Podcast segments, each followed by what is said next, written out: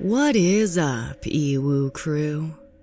Countless tragedies are witnessed playing out in courtrooms and through the legal system. And though it is impossible to compare what crimes are more heart wrenching or distressing, most people can agree that wrongful convictions are especially tragic. Not only do families fail to receive justice for their loved ones in these cases, but someone else ends up imprisoned for a crime they didn't commit, receiving a punishment they don't deserve. Today, we are going to discuss three of the most compelling and truly shocking cases of wrongful convictions. Prepare yourself, because you're sure to be shaking your head in disbelief by the end of it.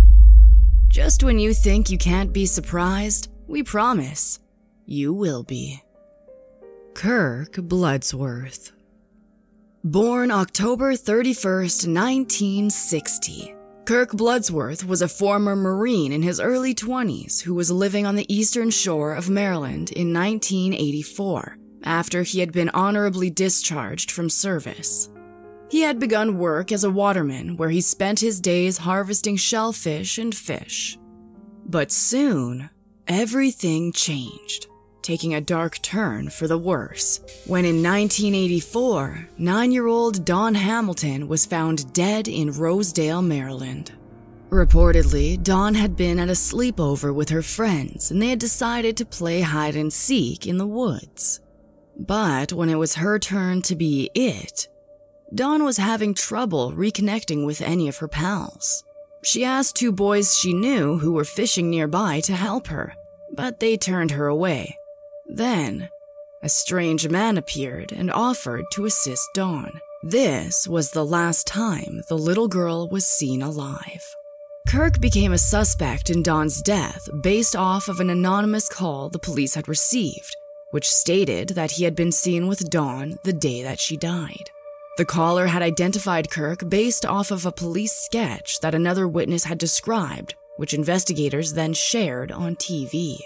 The witness who gave the description of the suspect in Dawn's death had said that the perpetrator was a white man with a tan and skinny build, about six foot five with curly blonde hair and wore their facial hair in a bushy mustache.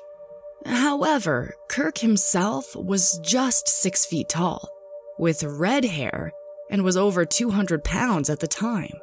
Despite the fact that he did not match the description of the suspect, Kirk was eventually arrested. As soon as Kirk was in police custody, he was consistently adamant that he was innocent. Kirk would maintain his stance of innocence all through his ensuing trial. Though there was no physical evidence that could tie Kirk to the scene, he was taken to trial for Dawn's death based mostly on witness testimony that claimed to have seen him with Dawn and a few sketchy statements that he had reportedly made to the police. Police testimony said that Kirk had told them vaguely that he had done something terrible that day that would affect his relationship with his wife. He had also allegedly mentioned a bloody rock while talking to the police. At his trial, five separate witnesses testified that it had been Kirk who they saw with Dawn. But there is some contention as when two of the witnesses were presented with a lineup, they couldn't identify Kirk. As well, after the lineup, these same two witnesses admitted to having seen Kirk's face during newscasts about the crime and recognized his face from there. Even without physical evidence, these witness testimonies, along with his own allegedly incriminating comments, were used to find Kirk Bloodsworth guilty. He was convicted of assault and first degree premeditated murder in 1985. He was sentenced to death. Reportedly, people were celebrating and saying, Give him the gas and kick his ass. As Kirk maintained that he was innocent, he had multiple appeals where the sketchy statements he had made were challenged. His defense explained that Kirk only mentioned the bloody rock because he had been shown a rock during his interrogation, and that the incident he was referring to with his wife was that he hadn't bought the food she requested. As well, at the time, police failed to mention to Kirk's defense that there was also another suspect. something that wasn't brought up during his trial, but may have helped his defense during his many appeals. In 1987, at the Court of Appeals, Kirk's original conviction was overturned, and he was given the retrial which he desperately wanted. However, it failed to turn out the way he expected. Rather than being found not guilty, Kirk was sentenced to two life terms. Though still a bleak outcome, it was an improvement from death row. While in jail, Kirk never lost hope that he could one day prove he was innocent. And in 1992, he read about how DNA testing was used for the conviction of Colin Pitchfork in England for the killings of Dawn Ashworth and Lynda Mann. The DNA evidence was used to exonerate the previous suspect who had falsely confessed. Kirk realized that emerging forensic DNA technology could possibly be used in his own case, and he began campaigning to have the biological evidence collected at the crime scene tested. Traces of semen had been collected from Dawn's underwear, but at first it was believed that it had been destroyed at some point. Eventually, it was found in a paper bag in the judge's chambers. The underwear, along with shorts, a stick found at the crime scene, and an autopsy slide were finally tested and compared against Kirk's DNA. The DNA of the suspect was found conclusively not to match Kirk's, and the test was replicated by the FBI, which found the same result. After eight years, 10 months, and 19 days spent in prison, with a total of two years on death row, Kirk Bloodsworth was released from prison in 1993. Though this was clearly a victory for Kirk's innocence, he was still not fully exonerated.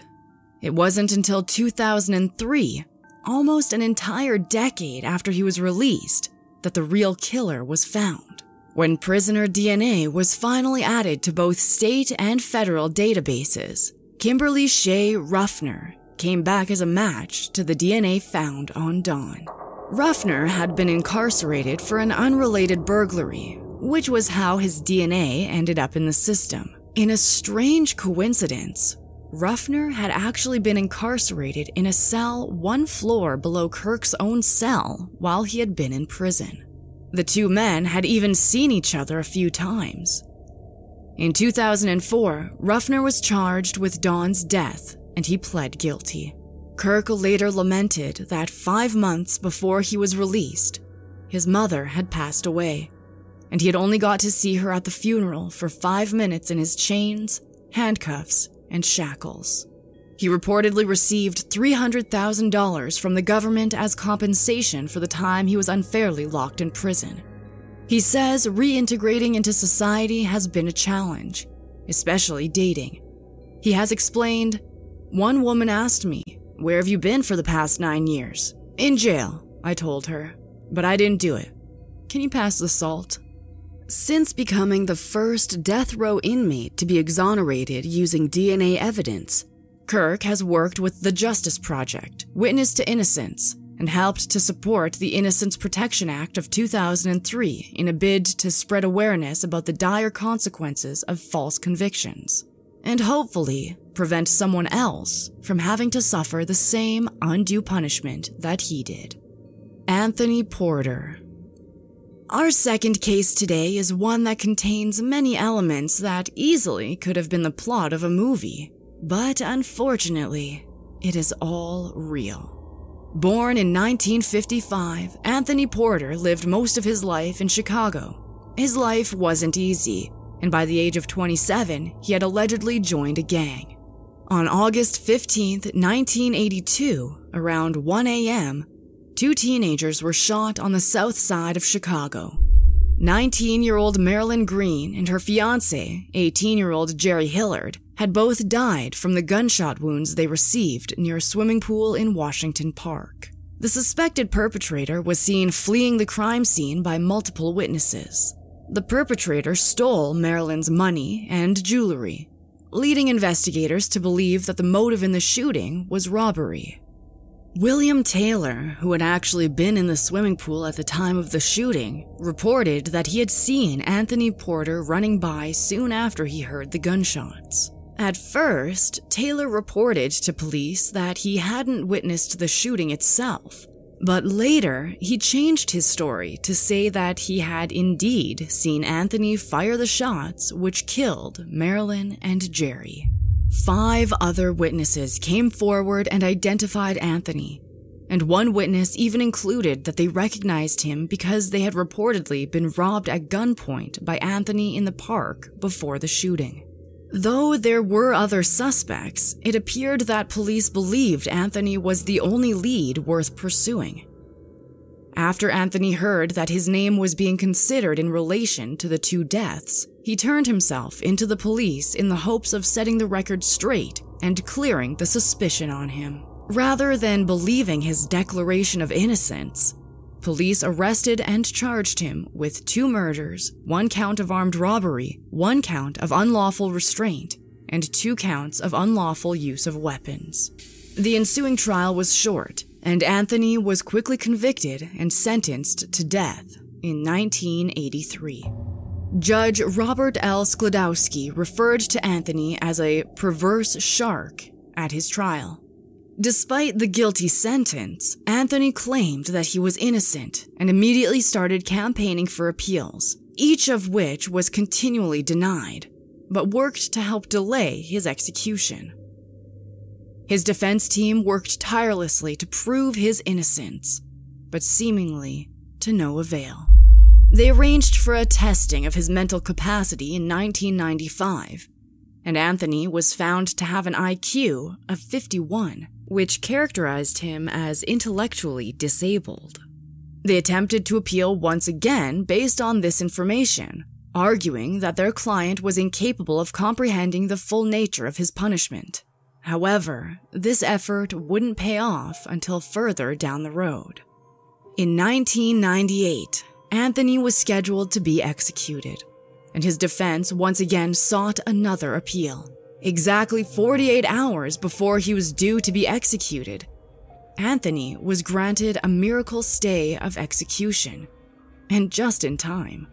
It seems that the Illinois Supreme Court agreed that time should be taken to determine if Anthony was able to understand the full gravity of the death sentence. Because of the stay of execution, David Protess, a professor at Northwestern University, had the ability to assign Anthony Porter's case to his class as an assignment for the Innocence Project of the Medill School of Journalism. The students rallied together and began an in depth investigation into Anthony's case. They found evidence that exposed flaws in Anthony's prosecution. And when interviewed by students, William Taylor, who had claimed to identify Anthony, recanted his original statement. Taylor even went so far as to claim that he had been threatened, harassed, and intimidated by the police to accuse Anthony. Along with this new evidence, in 1999, a woman named Inez Jackson came forward to testify against her estranged husband, Alstory Simon. Simon had been in Chicago in the 1980s, and Inez claimed that she had even been with Simon when he allegedly killed Jerry and Marilyn, because Jerry had been, quote, skimming money from drug deals. Her claims were corroborated by her nephew.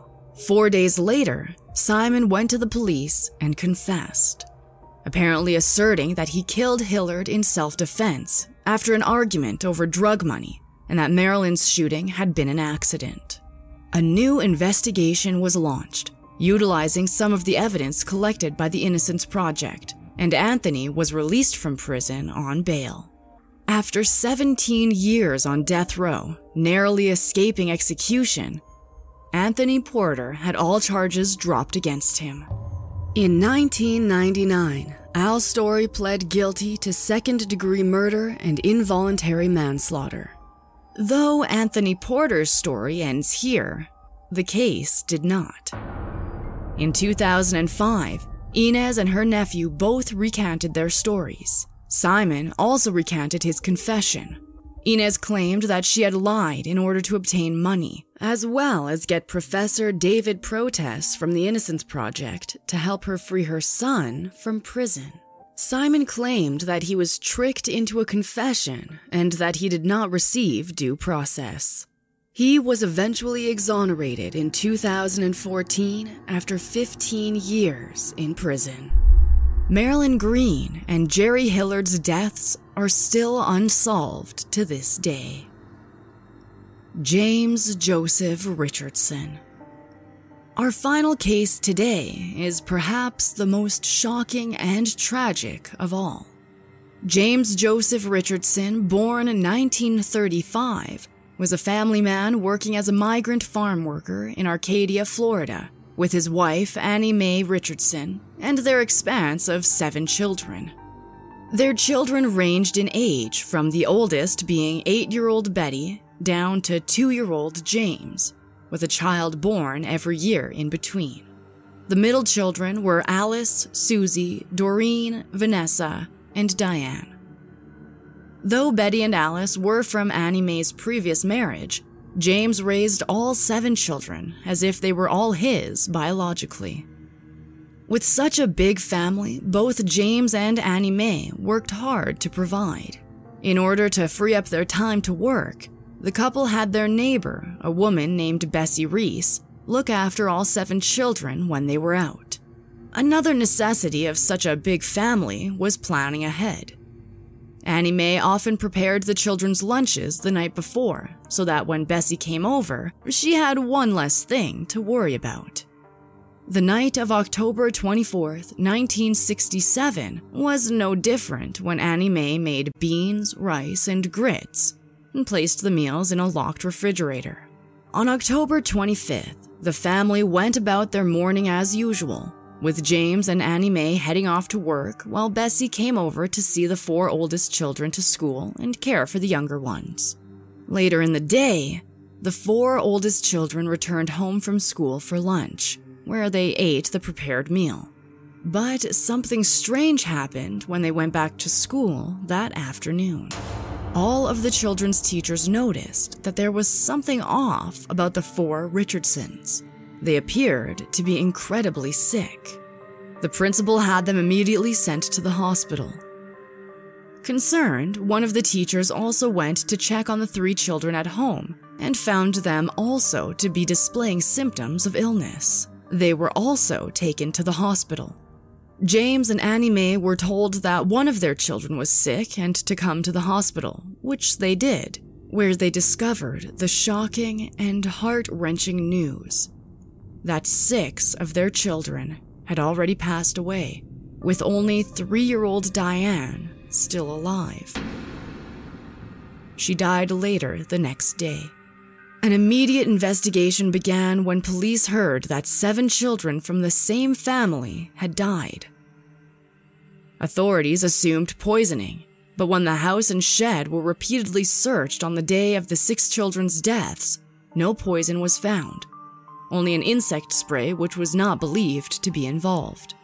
However, the children's poisoning appeared to be caused by a pesticide. The next day, a two pound sack of parathion was found in the shed, and authorities agreed that it had not been there during a total of five previous searches. Parathion is an organic phosphate pesticide when used as a poison, it attacks the central nervous system and fills the lungs with fluid.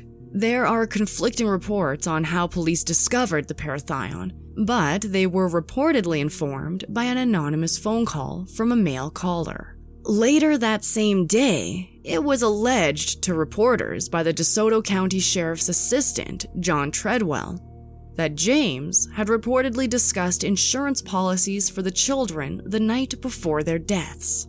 Though it appeared that James had spoken to an insurance salesman, there were conflicting reports on what exactly was discussed regarding insurance policies. The shock of seven children's deaths gained national attention, and during the funeral, both parents were witnessed collapsing in grief at the loss. With the nation's eyes on the case, Sheriff Cline reportedly saw the chance to make a big name for himself. Two days after the funeral, Cline arrested and charged James with the murder of all seven of his children. The police chief, Richard Barnard, disagreed with the call and said that there was no case against him, and so the murder warrants were eventually dropped. but both James and Annie Mae were charged with child neglect. Despite the murder charges being dropped, Sheriff Cline went to a press conference where he alleged that James had five other children who he reported had also previously died under mysterious circumstances. The case ended up going to trial, where James was adamant that he was not only innocent, but that he would never hurt his children who he loved so much. Even when Cline allegedly told him that if he confessed, he would be let off easy, James refused to confess. Part of the evidence against him was his three cellmates who had been incarcerated with him at the Arcadia jail, who all claimed to have heard him admit to killing his children. Pieces of the prosecution's evidence was given by Sheriff Cline, who again stated that James had killed his other children. This time, saying that there was evidence at least three of his children had been killed and three others who had become ill but not died. Reportedly, no evidence beyond his testimony was given for this allegation. Bessie Reese, the babysitter, also gave testimony saying that she had divided up the prepared meal into seven parts for the children when they came home for lunch. No other questions about the food were asked, even though police had established that it was this meal that had likely contained the parathion. The insurance agent also spoke and testified that though he had visited the household the night before the children's deaths, there was no life policy put in place, despite Cline's claims otherwise. The jury took half an hour to deliberate before coming back with a unanimous verdict guilty, and the recommendation of the death penalty. James Richardson was on death row for five years before a Supreme Court ruling in 1972 stated that death penalties in the US at the time were unconstitutional. His sentence was changed to life in prison. While James was in prison, still proclaiming his innocence, the author Mark Lane became interested in his case. He began investigating, and based on what he discovered, he wrote a book titled Arcadia. The only surviving cellmate who had testified that he heard James admit to killing his children later recanted the statement. In 1988, Bessie Reese was living in a nursing home as she was suffering from Alzheimer's disease. There, she reportedly confessed on more than 100 occasions that she had been the one to poison and kill the seven Richardson children. She was said to tell the aides at the nursing home, quote, I gave them the food. I poisoned them. She never told anyone why she had done it. But because of her illness, the confessions were not taken seriously. She died from the disease in 1992. Lane didn't give up after publishing his book and campaigned to have James's case reopened. He even appeared on James's behalf to argue that a grievous injustice had been done to him, as the wrong person was convicted for the Richardson children's deaths. On October 25, 1989, a hearing was held where evidence was presented that allegedly showed a cover up by Sheriff Cline and others who worked with him. The circuit judge, Clifton Kelly, agreed with Lane that James had not received a fair trial and released him from prison and into the custody of his attorneys after 21 years. Since being released, James has suffered from heart issues, requiring open heart surgery. He claims his health issues are caused by the prison food he ate for over 20 years and the constant stress. James eventually filed a lawsuit against DeSoto County for wrongful prosecution and settled for $150,000. It has since been estimated that due to Bill HB 227, which grants those who have been wrongfully convicted compensation for time served, James could be awarded $1.2 million. These three cases all serve as a reminder that the justice system can be flawed and show the importance of evidence. We can only hope that these men who have been wrongfully convicted and their families, along with those of the victims, receive full justice eventually. But we can't help but wonder after hearing these stories how many other wrongful convictions are out there?